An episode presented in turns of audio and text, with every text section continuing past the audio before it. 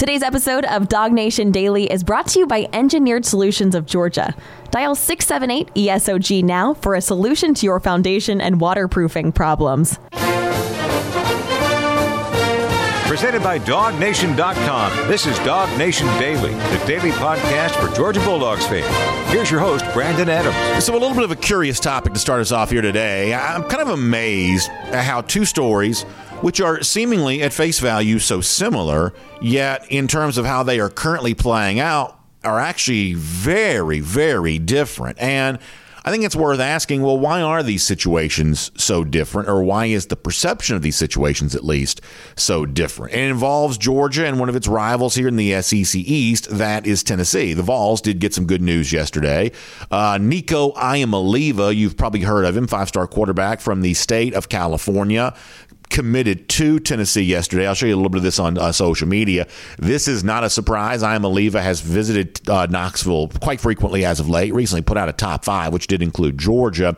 But a lot of folks have thought that Iamaleava for quite some time was on his way to Tennessee. In fact, we've actually mentioned Iamaleava's name now a few times in the show uh, recently because of what has been maybe the worst kept secret in all of college football, that Iamaleava has been on the receiving end of this huge N I L push that Tennessee's tried to put together. There was the story at The Athletic about the collective they've built, and by now we're learning what a collective is. We had uh, uh, Drew Butler on the show the other day to talk about U G A's new collective, the Classic City Collective, which is a collective collects. They're collecting the N I L dollars that come in. They're dispersing them to the players. Tennessee's uh, N I L collective has big ambitions. The Athletic uh, has written stories about that. More on that in a moment. Uh, there was a lawyer speaking on behalf of five-star prospect recently. It was also quoted in The Athletic. We were, you know, kind of tipped off. This was probably Iamaleava there as well. Seems like that was probably true. And so the sense that's out there right now is, and I, and I can't confirm this. I totally acknowledge, and then we try to be careful with like the rumors and which rumors we take too seriously. But as I said before, it seems like the worst kept secret in the world that that Iamaleava is the guy that supposedly Tennessee has put big bucks up for, for, you know, kind of a sort of a signing bonus in the neighborhood of like three hundred fifty grand or whatever, and a total payment over the course, if he were to stay four years, that could equal as much as eight million dollars. This is, I think in a lot of people's mind, Iamaleava, the eight million dollars recruit that's been kind of kicked around there for a while. And to a lot of people, this is a signal of, oh, this just goes to show you that college football has changed forever. It'll never be the same again. Nico Iamaleava has helped ushering in the next level of, of the N I L world where, you know, uh, big-time recruits going to demand these huge, high-dollar payments. And maybe that's the case. I guess the uh, future will tell us that one way or another. But it is fair to point out that while Iamaleava, supposedly in the eyes of some, represents the future, at least in one example, the present isn't all that different from what it once was. And this is where I think it's worth us digging in and saying, well, how come all of these recruiting battles here in twenty twenty-three, now that we're a year into the N I L age, how come they're not all playing out this way? I mean, who wouldn't want three, eight million dollars, whatever else? Who wouldn't want that much money if you could get it? Who wouldn't want several hundred thousands of dollars just for for for, uh, for going to a school, even though it's not supposed to be an inducement to recruitment? That's more like legalese language than anything else. Pretty clearly, uh, even Kirby Smart's acknowledged this, that it's a very present factor in recruiting right now, even though by the letter of the law in some cases, or just common law maybe in others, that's not quite the way it's supposed to be. Ultimately, that doesn't really seem uh you know to, to be the case, that that this is a kind of a de facto inducement for recruiting. But but if you could get that much money, the, the amount of money that Iamaleava is rumored to be getting for going to Tennessee, why wouldn't you want to do that? Well, we don't know, but in the case of Georgia, who's going after its own five-star quarterback right now, that just doesn't seem to be a thing at all. A lot of you know that Arch Manning, who's the higher-rated quarterback and the most famous recruit we probably had since we've been doing Dog Nation Daily in terms of the famous last name and everything else, he spent the uh, weekend there in Athens, and all accounts, based on some reporting from Jeff Sentell yesterday at Dog Nation dot com, was that the uh, visit re- went really well. Visits typically do. But in drilling down more on what Manning seeks from his recruitment, Jeff, and, he, and and Jeff spoke about some of this with us on Friday, but Jeff had some very interesting uh, reporting on all the ways in which Manning is just kind of different than the typical recruit. He's not active on social media, doesn't have Instagram, Twitter, things like that. He's not out there, you know, kind of broadcasting that out all the time.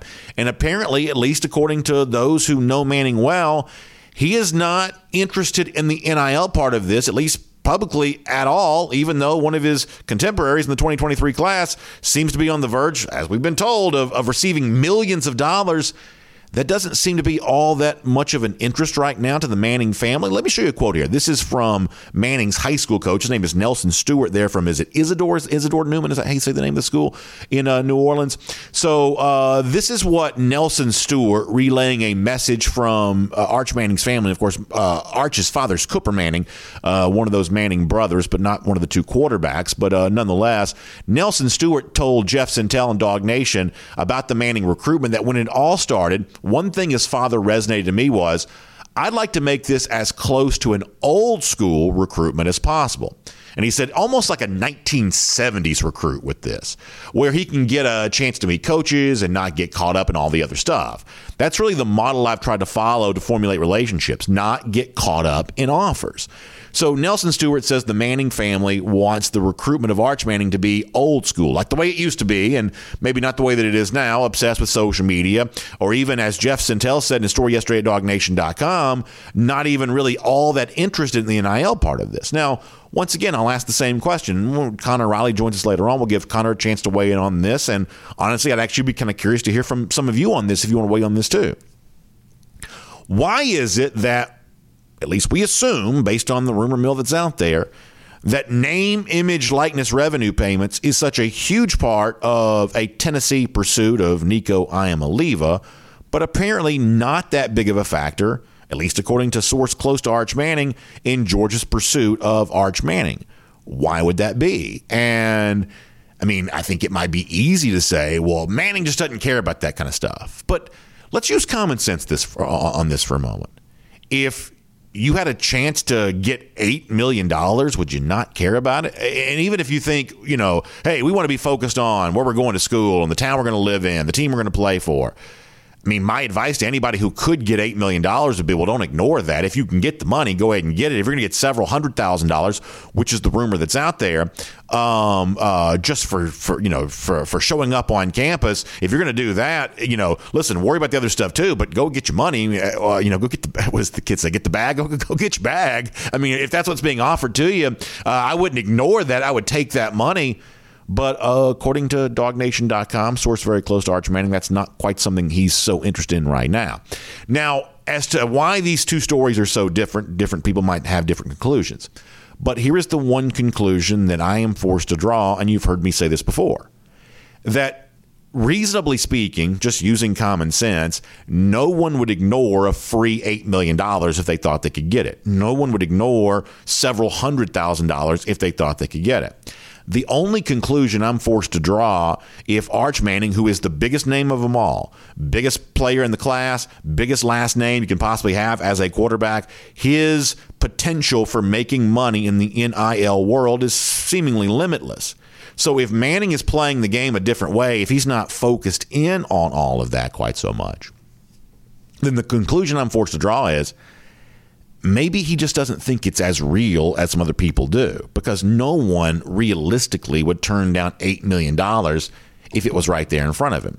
So if the Manning family, who you would assume pretty sophisticated about all this because they've had uncles that have gone through this in a very big way, even if it was in a previous era, if they're not really playing the N I L game the same way, then maybe there's something about the N I L game they're just not quite so sure about as of yet. Now you may say, well, B A, what could that be? Well, let's go back to the origin story of the Tennessee N I L collective for a moment, the one that's supposedly just going to absolutely make Nico Iamaleava a very rich eighteen-year-old and very rich man over the course of his time in college.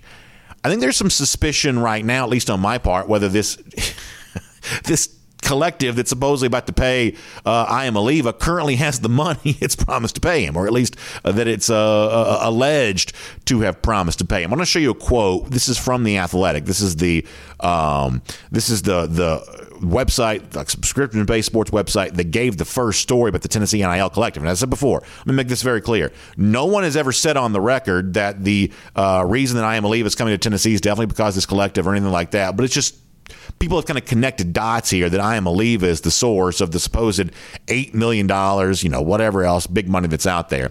But the person who has, like, started the Tennessee N I L Collective, one of the key leaders of that organization, said this to The Athletic the other day, and there is a part of this quote that really jumps out to me. So the guy's name is Hunter Bador. I think that's how you say it, Bador, Bador, whatever. Uh, this is what he told The Athletic about the Tennessee N I L Collective and what needs to happen in the future with this. He says, the next two years are critical, specifically for football. We have to stay innovative, organized, and grow our team. We got to go out and fundraise nationally. And in the story, he talked about, hey, we're going to try to raise twenty-five million dollars. But the fact that, you know, the, the thing here is, okay, we got to go out and fundraise. Like, th- this is the issue, that if, if the Iamaleava thing is real, if he really is going to Tennessee for this kind of N I L money, I say this all the time. You've heard me say this before. It should not be hard to find the source of those payments. Drew Butler told us the other day, it's more likely to be big brand advertisers. All right, let's see if they show up. But even if it's not a big brand advertiser, even if it's just a kind of a big money bags booster, Tennessee does have obviously a couple of those. Even if it's that person, it should not be hard to find the source of that money. Right now, here's what we know, or at least we think we know. There is a player in line to receive that money. There is an N I L collective in line to collect that money and disperse it to the player. But as of yet, like all the other N I L stories thus far, the source of this money is a total unknown. And that's the part on all this that I just remain very suspicious about. And if a guy like Arch Manning, who could have limitless potential in the N I L world, if he's not really playing the game, then maybe that family who would kind of know about this kind of thing, maybe they're a little suspicious of all of this too. It's at least worth kind of filing away. And as a way of accenting this point even more, let me show you a quote that I've shown you before. This is from Shannon Terry. Terry, a big-time uh, business guy, started Rivals dot com, started two four seven sports dot com, now started a third sports website that's actually pretty involved in N I L reporting. This is a very rich dude, made a lot of money on websites that cover college football, but when he looks in on these N I L collectives, the one that has been alleged to have paid Nico Iamaleava a whole bunch of money, uh, this is what he said on Twitter the other day. This is from March twelfth. Despite hype being floated to get the attention of recruits, the majority of collectives are unorganized, and the amounts of money are grossly overstated.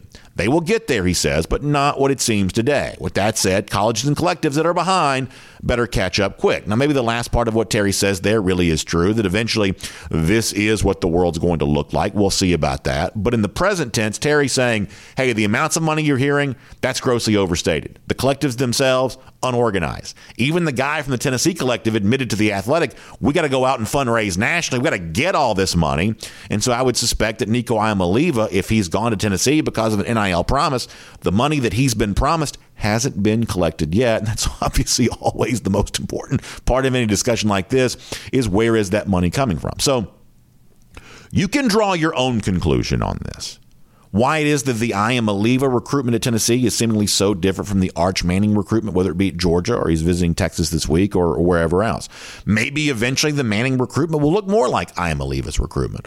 Or maybe the Manning family has closely plugged into all of this. Maybe they know something that the rest of us maybe don't know as of yet. Or maybe Manning just really is truly the outlier of outliers and kind of the last guy to do things the old way.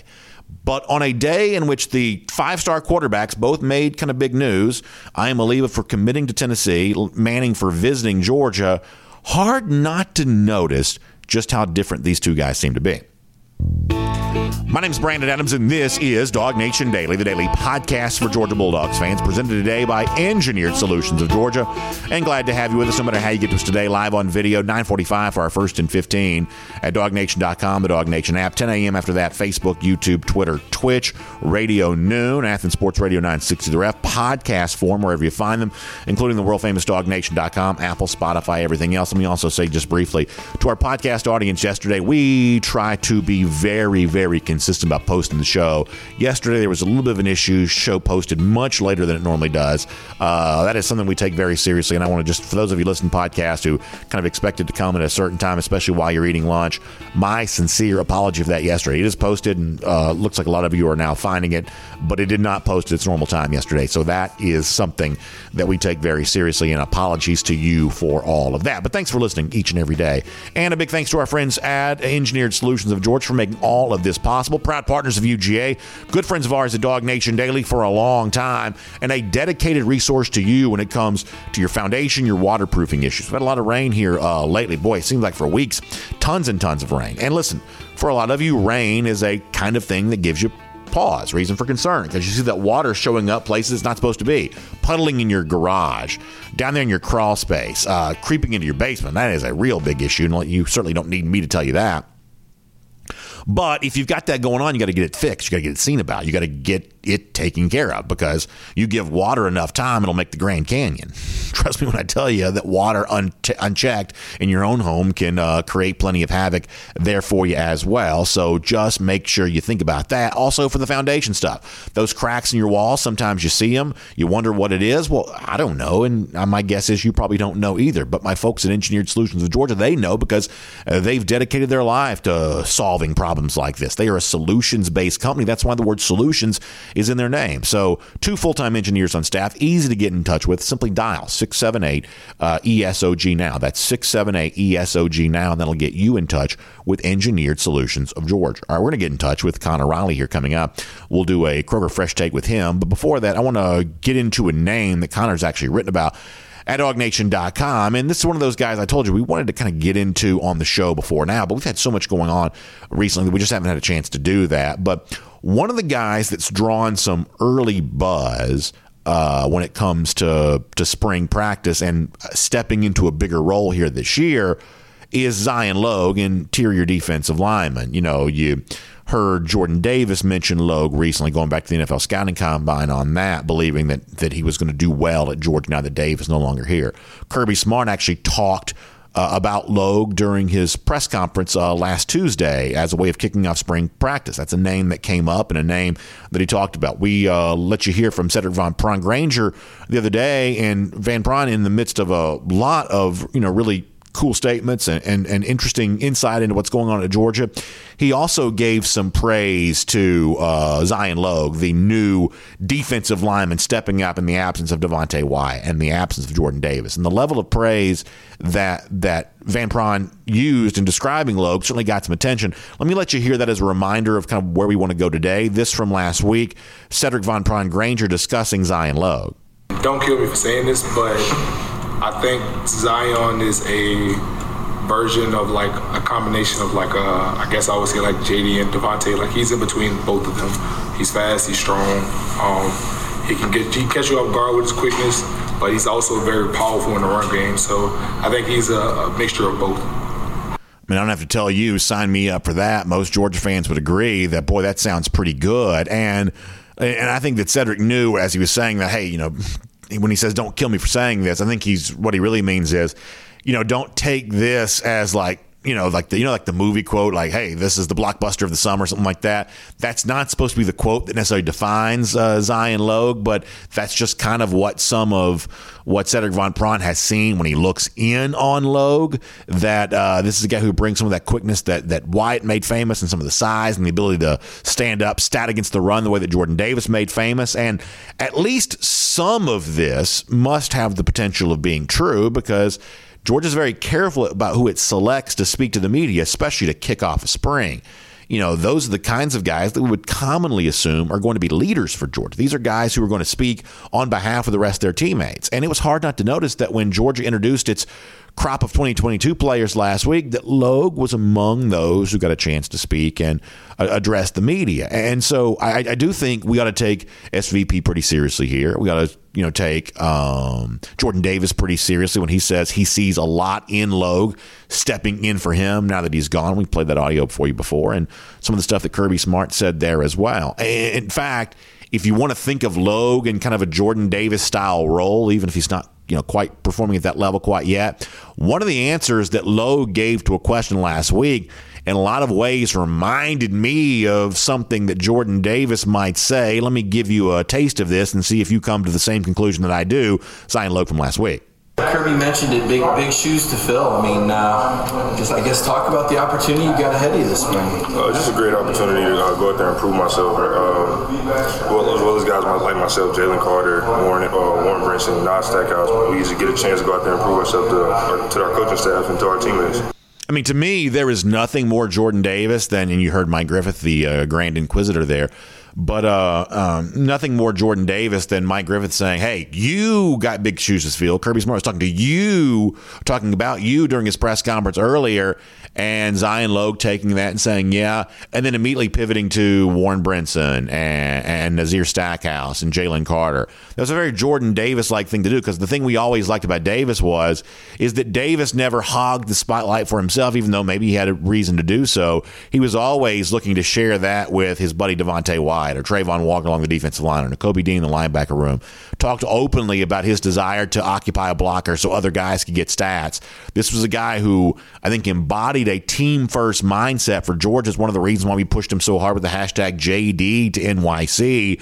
We thought Davis was really the avatar for the Georgia defense a year ago and the team-first mentality that kind of defined that group. And if Zion Logue is, I'm please, I'm using air quotes here, if he's the next Jordan Davis in terms of where he is on the field, uh, he's speaking very much like a Jordan Davis type when he says, yeah, I got big shoes to fill, but so does Warren Brinson, and so does Jalen Carter, and so does Nazir Stackhouse.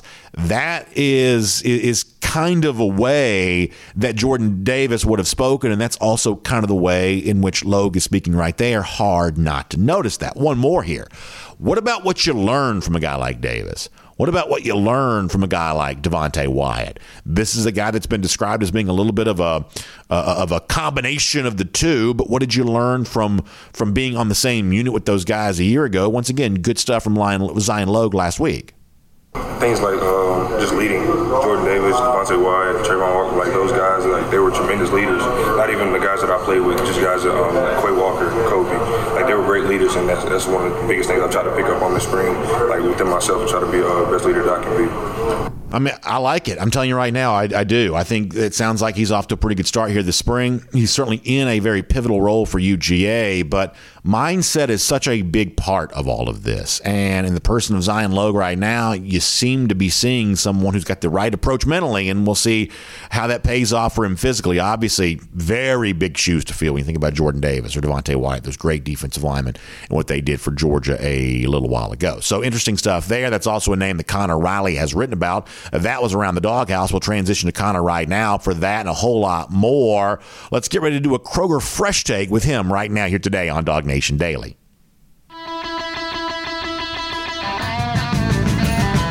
From Athens and across the S E C or wherever the recruiting trail may lead, here's a dog nation dot com insight. And, of course, spring practice is rolling on hot and heavy right now. Dogs back on the practice field again today. Get a chance to hear from some Georgia players coming up. All of this leading towards G-Day on uh, April sixteenth, so we're looking forward to all of that. We'll talk to Connor Riley about that right now. As for those of you watching on video, you'll see Connor slide into the camera there pretty soon. Yeah, there he comes. There there he is, uh, rocking, rolling, and ready to go. Happy to have him here today. And, you know, Connor, you kind of looked at some of those guys who have been in the program a couple of years now who are ready to kind of step into a bigger role.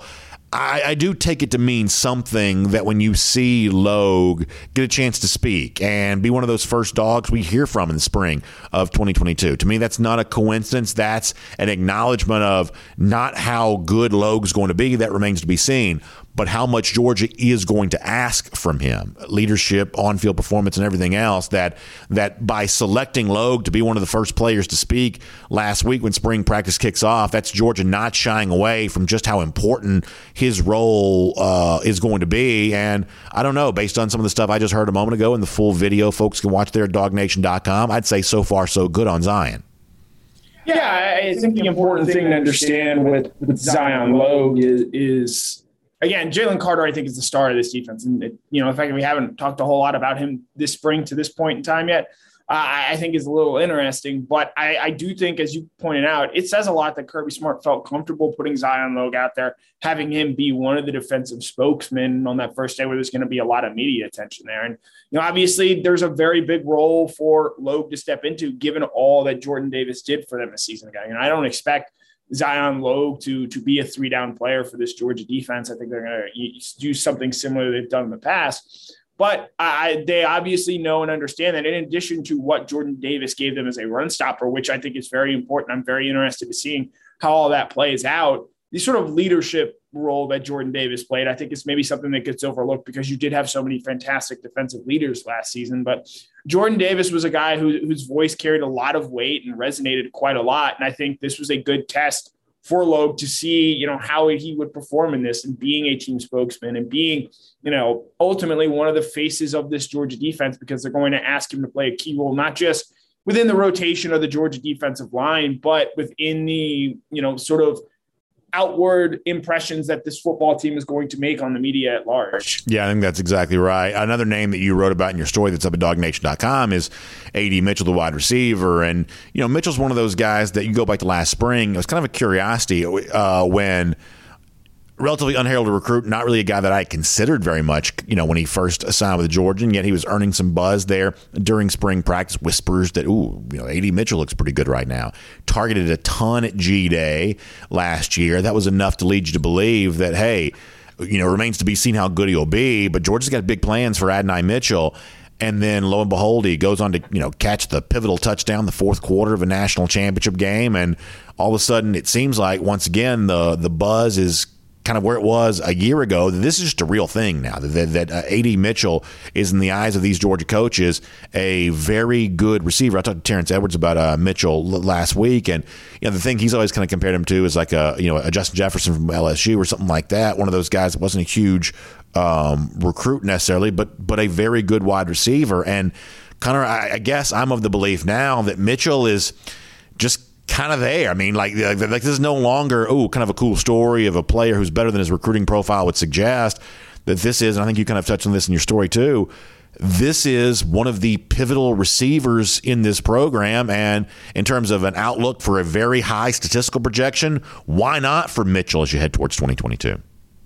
Yeah, I, I think with A D. Mitchell, his recruiting ranking is still, I think, impacting the way that he is seen, the way that he has been viewed as a player within this Georgia team. Again, three-star prospect, didn't play his senior year, and I think it's pretty clear we know why he was not, let's say, properly evaluated as a prospect. Guy has blown past those expectations that he arrived with, and if he had Jermaine Burton's recruiting ranking coming into Georgia and he did what he did last year, we'd be talking about this guy getting ready to make a massive leap to be, I think, one of the faces at the wide receiver position in the S E C. And the reality is, I actually think Mitchell's kind of gone under the radar a little bit here in terms of both within the confines of the S E C and even within Georgia. I mean, that, that touchdown catch he made in the national championship game, that is an N F L level catch. That is a man's catch that he made there, hauling in the touchdown pass there from Stetson Bennett. And so I, I do think there are also some pretty clear and obvious ways that Mitchell can improve his game to get take steps even further to become a George Pickens-like receiver. George has sort of mentioned him in that stratosphere. If he gets a little bit bigger, which you would expect given another year in the Georgia strength and conditioning program, and he improves his hands, he did have a little bit of an issue with some drops last season. Two, I think, very realistic improvements that he could possibly make. I, I think we could see a Adonai Mitchell. You know, you talk so often about being, you know, now that you have Brock Bowers, can you get another wide receiver to that eight hundred mark threshold? I absolutely think A D. Mitchell, if he continues to progress the way we've seen him do so last season, can get to that eight hundred-yard mark because he's able to win in a variety of ways. He's able to win downfield. He's able to go up and use his big frame to get balls. He's shown he's a very impressive route runner. Go back and watch the touchdown he had against Auburn. That is a filthy route he used to get open there that day. So I think with Mitchell, I still think the reason, you know, the reason being that he is not as properly discussed as he is stems back to the fact that he was just a three-star recruit. And if he had a Jermaine Burton ranking, uh, an Arian Smith, a Dominic Blaylock ranking, we'd be talking a lot more about this guy in terms of what he's going to do for Georgia and what he could possibly be for this offense in twenty twenty-two. I would also add one more thing to this, and I said this during the season, I really caution against this, is that part of what has also overshadowed Mitchell is, is that Ladd McConkey was an even crazier story. You know, McConkey, you know, uh, uh, had a very good season last year, a little bit more of an un- unorthodox deal there too. And so I think people got so fixated for a while on Ladd McConkey being better than we thought that he was, that people weren't noticing just how much A D. Mitchell was outperforming his profile there as well. I talked about this a bunch during the season, that for a while, McConkey's emergence was taking some of the attention away from A D. Mitchell, who was having his own kind of breakout debut season at U G A, but people were fixated on McConkey, which is not a problem. McConkey, you know, did some good things for Georgia too, but McConkey coming from out of nowhere kind of took some of the spotlight away from A D. Mitchell, who was also just kind of coming from out of nowhere last year. Yeah, you know, we, we talked about recruiting uh, rankings earlier with Mitchell. Mitchell was, you know, around a four hundred prospect, so fringe, just outside the top, you know, four-star, three, four-star ranking there. McConkey was in the one thousand. So weirdly enough, Mitchell's recruiting ranking, sort of as you point out there, hurt him on both ends. He's not quite good enough to earn the, the you know, attention that, say, some of the other twenty twenty Georgia wide receivers have earned. But he's also not quite, wasn't quite lowly rated enough as, say, McConkey was, to where he was truly, you know, just a guy that the recruiting industry didn't think can play. There was a thought that, you know, A D. Mitchell was going to be a good player, was, I believe, committed to Ole Miss at one point, and Lane Kiffin has gotten some really productive receivers in his time and various stops along his coaching career. So I, I, I think, you know, with Mitchell, again, he just comes from a really, you know, quite frankly, strange situation. He didn't play his high school season. There wasn't a senior season. There's wasn't a whole lot known about him. And every chance Mitchell has gotten, he is impressed. And not only that, but he has improved. He got better throughout the course of last season. And early indications are this offseason, he is doing that once again.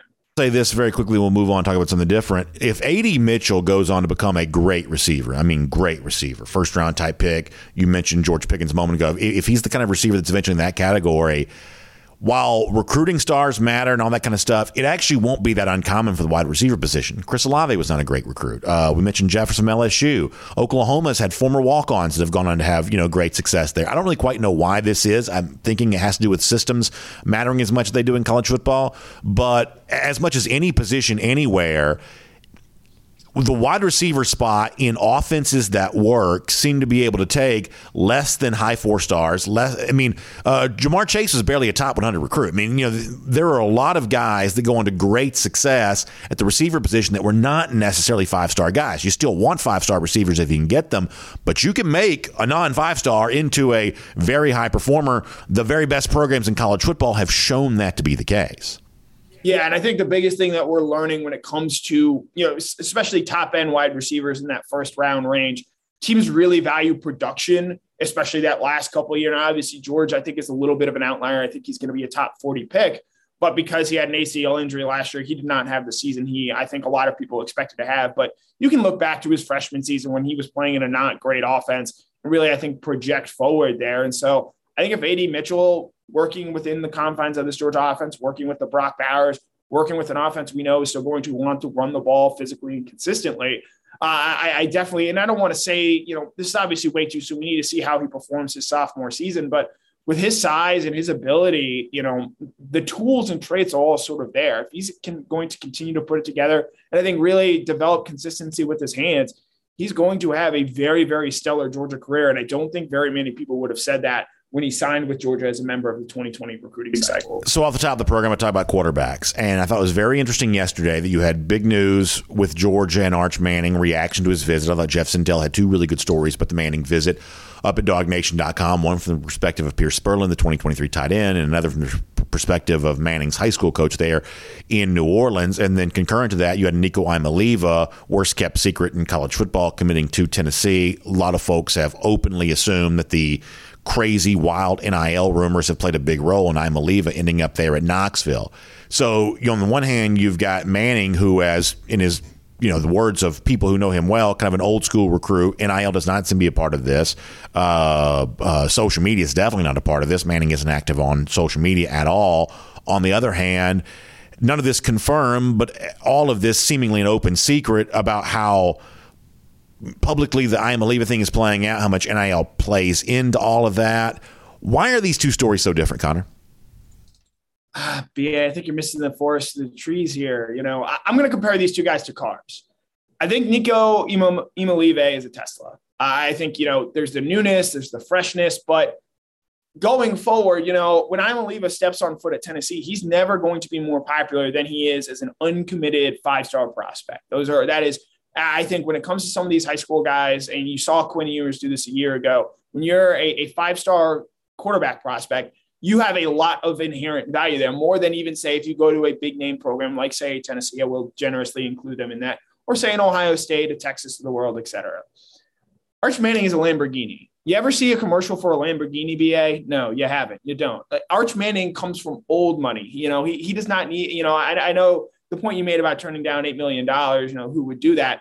The Manning family would. The Manning family is old football Southern royalty. And so I, I think in, in the grander scheme and context of this, you know, Arch Manning doesn't need to worry about N I L as, as a high schooler, because the second he steps on campus somewhere, and I think this is one of the key differences, because of his last name, because he's going to have already so much cachet, even before he's done anything, there are going to be people, I would even say big brands, that are going to be interested in what he is going to do. And so because of that, I do think that the N I L stuff, rightly, rightfully so, I don't think is important to Manning right now, because he ultimately knows his value is going to be there regardless of what he does. It, it, it, I believe, a, you know, a lot of things I think for him need to go right for him to get into the generations wealthy, you know, tens, hundreds of millions of dollars.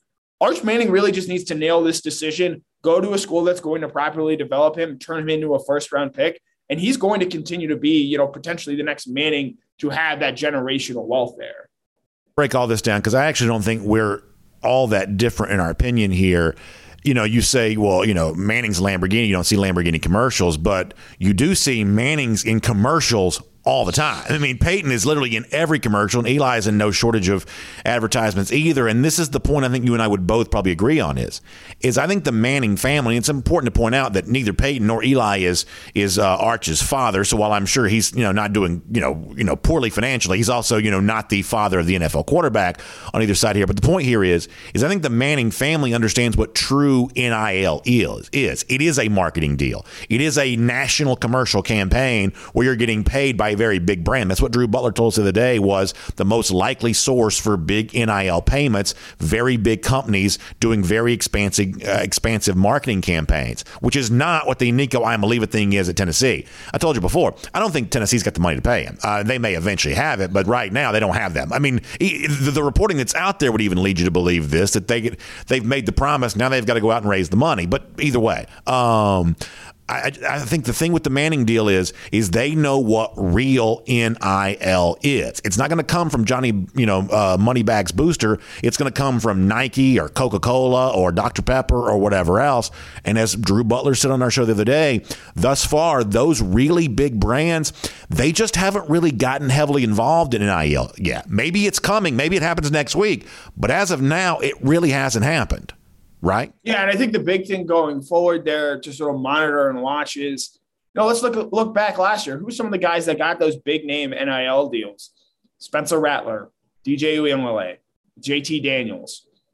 I don't think any company that gave those guys money feels great about that decision. And again, at the end of the day, the thing that it comes back to specifically with these big brands, essentially you're just betting on which guys are going to pay off and make you money. And, and you're essentially playing, you're, you're gambling. And, and, you know, if you bet on Bryce Young yet last year, you're doing great. If you bet on Sam Howell and, and, and J T Daniels, you're probably not feeling so great. And, and so I, I think these brands, you know, that are interested in these guys, they want to see bankability first. You know, yes, Baker Mayfield has a gazillion progressive commercials. I feel like in the next three to four years, he's not going to have very many progressive commercials. Whereas you look at a guy like Tom Brady, you look at a guy like Peyton Manning, even say a Russell Wilson in there. Those guys, because of the bankability, because of the long-term track record they have, that's why they're in more commercials. You know, Tom Brady was in more commercials in, in two thousand ten than he was in two thousand three, because in two thousand ten, everyone know the standard of excellence that Tom had. With these high school kids, with these, you know, young college quarterbacks who haven't quite frankly done a whole lot to this point in time, I do think with N I L, as we continue to go through this again, this is year two of N I L in college football, you're going to see from these big brands, I think, some trepidation to really get involved, because, again, until you know you have a sure thing, you're going to be really hesitant to throw the hundreds of thousands, sometimes cases millions of dollars at these athletes, because you could get burned and not get the return on investment that you were seeking. It's a corny analogy, but I use this a lot, you know, in like the football card, card world, Connor. It's like you've got like Tom Brady cards oftentimes at the highest graded, you know, sell for six figures. But sometimes you'll have very young quarterbacks that also sell for six figures, too. And I always want to say, if you're really trying to hold your value, is there, are you really going to tell me that like a Patrick Mahomes rookie card is worth as much as a Tom Brady rookie card, given the fact that Brady's been in a million Super Bowls, is truly a sure thing, his career's almost done, that is almost a completely written book, whereas someone like Patrick Mahomes would have to work to even be as good as, as a Tom Brady? I mean, to me, the older athlete, the more proven athlete, from a betting standpoint, whether it be on a rookie card or a marketing campaign, is just a much safer bet in that regard. Right, and, you know, I'll, I'll harp on the last word you used there, bet. That That's what these companies are essentially doing. They're betting on, you know, I, I feel like, you know, Bojangles, or excuse, I, I have just committed the cardinal sin on this program, giving away free advertising. Let's say, a, a, you know, a, a chicken company is betting on, hey, yeah, we like a quarterback to play for a certain school. We think he's going to win the Heisman. He's going to give us a ton of exposure. If he doesn't end up doing that, and then you end up betting wrong, and there have been, you know, a litany of guys that have gone through that, that is not unique to Uiagalelei, to Howell, you know, we'll go through the names this year. You know, there's a good chance C J Stroud, Bryce Young don't necessarily live up to the expectations. Quinn Ewers at Texas, you know, I'm sure a lot of people are going to be interested in seeing what he does. Once again, you know, there's only one Heisman Trophy winner. There's only one first-team All-American quarterback. And so if you're having to place bets on that, that's a really tough ask. Whereas in the N F L, I do think this is all spread out a little bit more, and it's a little bit easier to identify who is going to be a bankable star. And last thing for me, and we'll change the subject, and I hate to say this, but here's the other issue. When it comes to the law of big numbers, that when you have a lot of people from a certain category, you know, young eighteen-year-olds, somebody's going to have something negative connected to their name, not because football players are more prone to getting in trouble, but just because the law of big numbers for young men would say that somebody's going to have something happen somewhere. And so all kinds of rumors about the N I L impact on Texas A and M. Well, at least one member of that signing class has kind of already had a negative headline connected to his name, which is also, I would say, the kind of thing that in some cases gives these companies pause of just be careful who you're getting in business with, because if it's a young athlete, that is not an athlete that's been as properly vetted as a older athlete who's been around more, who's just a little bit of a safer play in that regard. Yeah, B A, I don't know how much Biggie Smalls you listen to, but as he famously said, more money, more problems.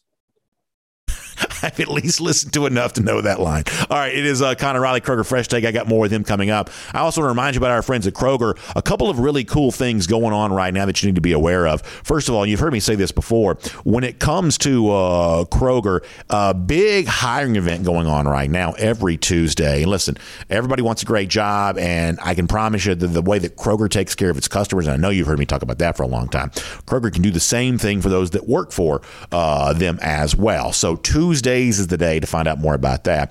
Uh, every Tuesday from four to seven p.m., you can just stop by your local Kroger or go to jobs dot kroger dot com for a lot more on that. See the open jobs, get a description of those jobs. Uh, you can do that online, jobs dot kroger dot com, or just go by in store and tell them hello and find out about the great things they have going on. By the way, speaking of great things going on there as well, also want to make you aware of really cool stuff going on with our Kroger Fuel for the Upset. Now, you know this. Uh, right now, Kroger, the place to go for fuel, because let's face it, it's never been more expensive, at least that I can remember, and anything you can do to make it a little bit cheaper makes a whole lot of sense. So taking advantage of those extra fuel point opportunities that Kroger's famous for, great time to do that. But they're also helping us celebrate the great basketball that's going on right now too. So last Thursday, last Friday, we let you pick an upset. We drew some winners for that. We're going to come back. We're going to do it again for this Thursday, this Friday. And the brackets are set now. We know the games. So send your email to info at dog nation dot com. That's info at dog nation dot com. Give us your upset for Thursday, a worse-seeded team being a better-seeded team. Do the same thing for Friday. Two more chances to win, one on Thursday, one on Friday. It's two hundred dollars gift card pack from our friends at Kroger, which includes a one hundred dollars Kroger gift card, fifty dollars to R E I, fifty dollars to Home Depot there as well. So that's the prize we're giving out on both Thursday and Friday as a part of Kroger Fuel for an Upset. So when you go send your email, give us some contact information, give us a way to get in touch with you, give us your upset pick, and among those that get a correctly picked upset, we'll draw out a winner, and we'll have a, a great time doing all of that for both Thursday and Friday. So uh, really good stuff coming down the pipe there from our friends at Kroger. All right, Connor, to finish this up, you had a really good piece at looking at the linebacker spot the other day. This is one of those things that I think is a real hot topic for Georgia right now because of how good these linebackers were. I also loved your look back with Channing Tindall and Nakobe Dean, the famous moment where they kind of had words spurring Tindall on to get a sack and helping Georgia win that national championship game. And listen, man, I could relive those moments all day long, but when I start thinking about, you know, eventually Uh, return to health for Smael Mondon and obviously Jamon Dumas-Johnson and the rest of this linebacker crew, man, there is a lot for those guys to have to do to fulfill the the performance of what the linebacker spot gave uh, Georgia back in the uh, year of twenty twenty-one. Yeah, not to go all John Mulaney, but there's one thing that, you know, as talented as I think Jamon Dumas-Johnson, Xavier, Sorey, Smael Mondon, when he gets healthy, can replace his experience. And, you know, Nakobe Dean and Quay Walker played a lot of snaps last season, as did Channing Tindall. And those guys were all healthy all last season. I think that was a big reason the Georgia defense was as great as it was. But what you have there is, you know, Smael Mondon, Jamon Dumas-Johnson playing, you know, a sixth of the snaps that those guys had played a season ago. And actually, Georgia's quite lucky those guys were able to play as much as they did in some of those blowouts last season. And one is not going through spring practice. Tresman Marshall and Ryan Davis are not fully healthy this spring either. So on the one hand, that is a good thing, I think, for both Dumas-Johnson, Xavier Sorey, and then the two freshman signees, C J Washington and Jalen Walker, who Channing Tindall has also said good things about. And I know talking with Jeff, I think we all think Jalen Walker is a guy who's going to be a stud for this Georgia defense sooner rather than later. But in having to replace all that production, you know, because Georgia does not rotate as much as it does on the defensive line, you know, you're bringing back guys that have played significant snaps, a Zion Logue, a Jalen Carter. At the linebacker spot, that's just not true. And I think, you know, the year after Roquan left was very illuminating for this Georgia defense, because I think in recent years, that's probably been the least impressive Georgia defense they had. And there was just a lot of turnover at linebacker that season. And so it's going to be really interesting to see. Obviously, they have a ton of talent to replace, so you can expect some drop off there anyway. But how quickly these linebackers get up to speed and learn the ins and outs that come with playing in big time S E C games, big time games against Oregon, I think is going to be something very important to watch. Because, well, yeah, the edge rushers and defensive lines are good. I, I think we could all probably agree those linebackers will made that Georgia defense really hum last season. And there's the lack of experience there is just something that you can't really replace, and you'll get over the course of the season. So by game fourteen, game thirteen, you know, you feel better about it. But to start the season, we don't know what Jermaine, Jamon Dumas-Johnson or Xavier Sorey are going to look like in that first game, because, quite frankly, we've never seen them in that spot before. I think that's exactly right. Uh, Connor, I think that's really good stuff. I appreciate you being here, part of our Kroger Fresh Take today. I know you have a lot more coverage coming up from uh, spring practice. Should be fun today. Is there a, a chance to see a little spring practice, I understand, coming up here too? Yes, yes that, that is correct. correct. Not for, uh, not for the unwashed, but for, for, for the erudite coastal elite.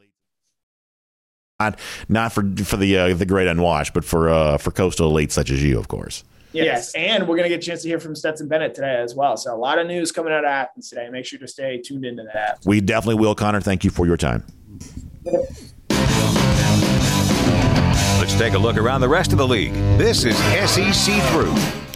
I think that should be a very interesting chance to hear from the Georgia quarterback today. Should be a, a lot of fun how he views kind of his role in this team now, and that'll be should be pretty fun today, and a chance to kind of see with our own eyes. Not me, I won't be there, but Connor will be there. See with our own eyes kind of what's going on with that Georgia spring practice right now as G-Day looms April sixteenth.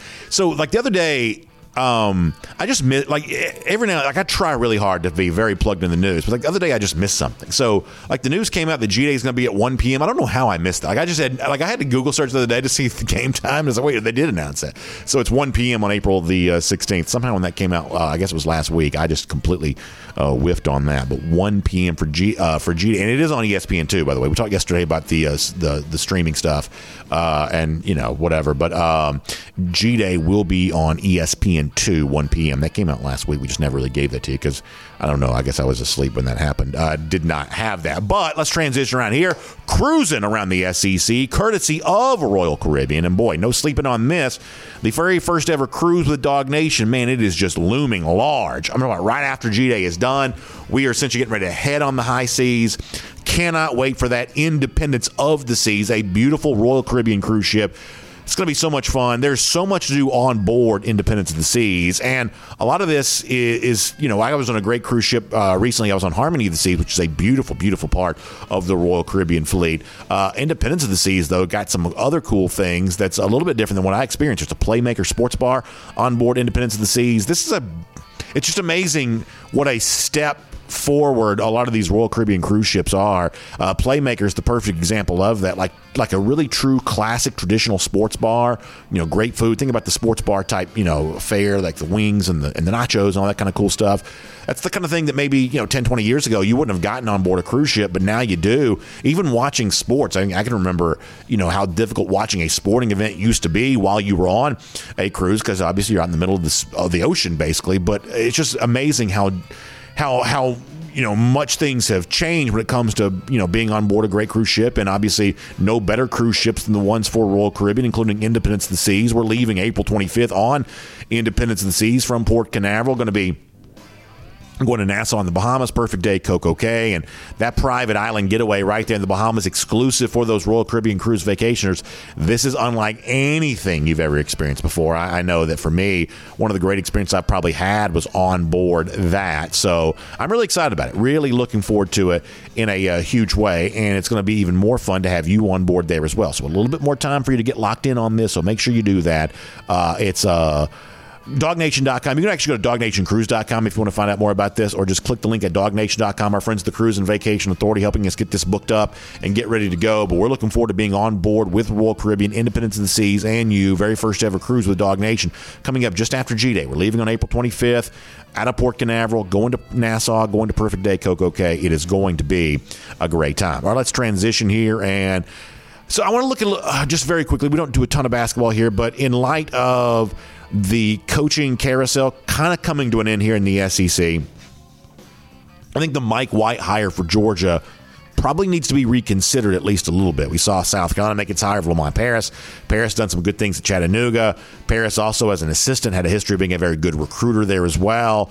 Kind of utilized the transfer portal a little bit to get the Mocs into the N C double A tournament. And now he takes over at South Carolina, which, listen, of all of these like mid-major type guys, Paris at South Carolina, Uh, you know, uh, Florida hiring the San Francisco coach, McMahon going to L S U, um, uh, Mississippi State, you know, they, they kind of make a little bit of a mid-major type hire. Of all these guys, at least one of them will probably end up being very good. Once again, to kind of just use the law of averages here, at least one of these guys will probably really pop in a big way. But individually, in comparison, is there any coach that's been hired in the S E C this year that you can emphatically say you would take over Mike White right now? I guess the one guy that would probably logically be the closest to that for me would be Mac McMahon, uh, who I did tout out of Murray State. But as other people have pointed out, listen, Murray State's been really good for a long time. That McMahon is far from the only guy that could have won with the Racers. Probably gets some credit for how that program is rebuilt after losing a generational talent like John Morant. But nonetheless, that's still kind of a mid-major type hire. And, you know, he goes to L S U, and if there was any program that's going to make the big, huge splash hire, well, uh, L S U the most likely to do that, because that's typically what Scott Woodward, the athletic director, has done with any of the hires that he's made.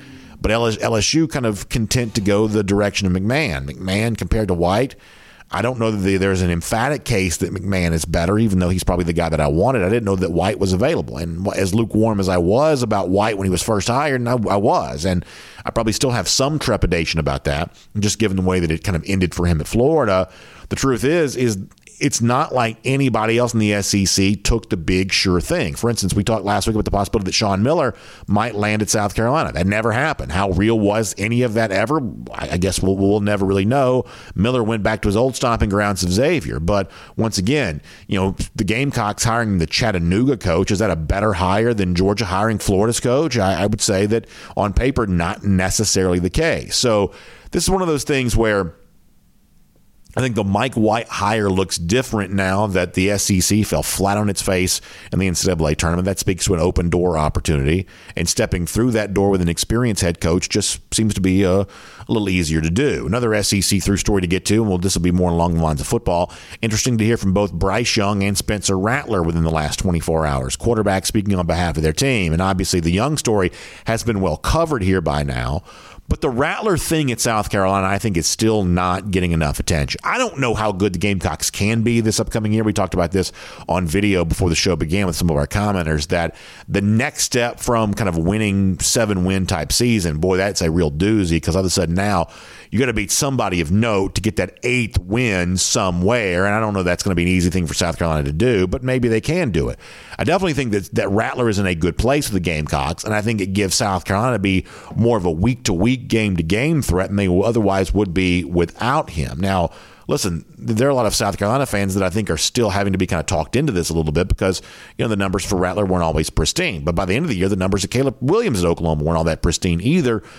So, listen, I just think that the story of Rattler in the S E C is going to end up being a pretty big deal, probably a bigger deal than it's getting credit for being right now, and just kind of file that away there for that moment. And for now, we'll make that cruise around the S E C courtesy of Royal Caribbean. All right, let me do a couple of shouts out here, a couple of pieces of U G A news I want to make sure we get to. First of all, Georgia got itself a twenty twenty-four commit yesterday. I want to give a good story at dog nation dot com about this, but Antoine Jackson, defensive back, first commit for the twenty twenty-four class out of the uh, state of Florida. So a lot to like about Jackson, number six cornerback, number forty-three overall prospect, according to the twenty-four seven Sports Composite. So Jackson in the class of twenty twenty-four will obviously learn uh, a lot more about him as that cycle progresses, uh, but a nice ad there for the Georgia Bulldogs, the class of twenty twenty-four, and the person of Jackson. Also a couple of pieces of N F L news involving former Georgia players. Congratulations to J R. Reed.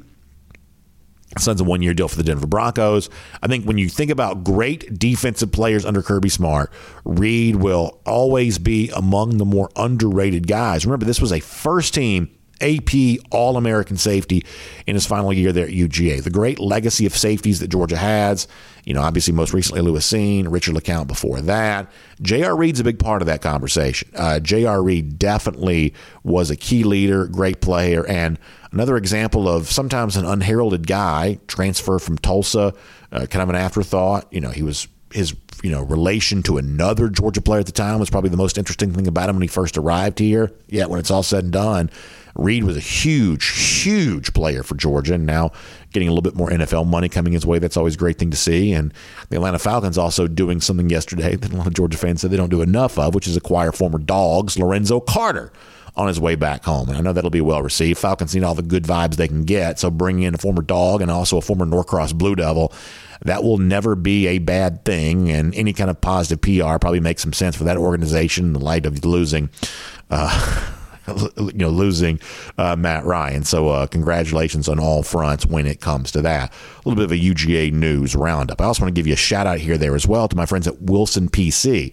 They do great work for some people who are dealing with kind of a tough, challenging situation. When you've been injured in a car accident, that can be That can be scary. That can be one of those things where you're even angry sometimes. And you want to be made whole again. And that's what Wilson P C gives you a chance to do. They provide signature service. They provide um, every single one of their clients. They understand your situation, what it means to you. And they've got a dedicated and experienced team that are uh, doing all that for you. Specialized treatment for your situation, whatever it might be. Because all these you know in- injury accident scenarios are all going to be slightly different.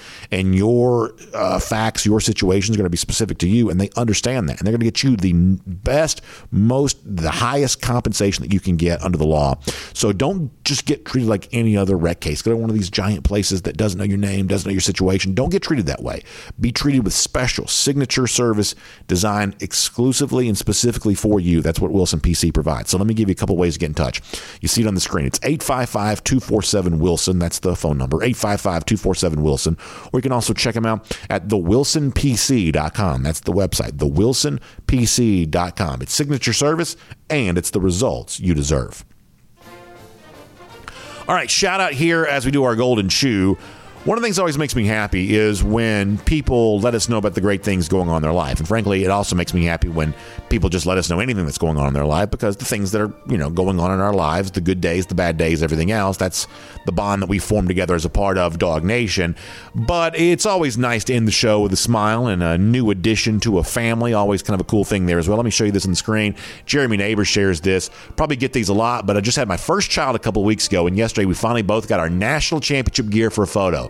How great does that look? Native Tennessean, now in Texas, pulling for them Dogs. Of course, uh, Texans have been well taken care of by Tennesseans a lot throughout history, and so I know that Jeremy's the latest example of that. He says, hashtag Texas U G A fans go Dogs.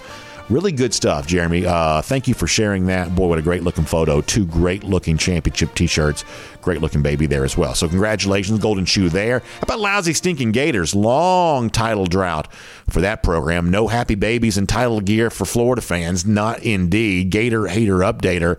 Been a long, long time here. In fact, it's been several thousand days. Uh, let's see if we can show that off. Uh, four thousand eight hundred twenty-one days for those lousy, stinking Gators. And then the Gator Hater Countdown, Dogs back in Jacksonville, two hundred twenty-one days from right now, getting that win there. That's going to be a lot of fun. We'll see all of you tomorrow. Dog Nation Daily, presented by Engineered Solutions of Georgia. And on the podcast, we're going to have to go without a podcast cool down today. I apologize for that, but my studio's out of commission, so I can't stay in here and read some comments for reasons I won't bore you with. But we'll try to be back doing that again tomorrow. So as always, thanks to R S Andrews for making it possible. R S Andrews dot com for more on that. Air conditioning, heating, plumbing, electric needs. And thank you to all of you, too, for being a part of it each and every day. And as I said before, I mentioned this during the regular broadcast, but sorry for the late posting of the show yesterday. That was um, something we don't want to happen. So apologize for that. And we'll see you tomorrow. Dog Nation Daily, presented by Engineered Solutions of Georgia. We'll look forward to talking to you then.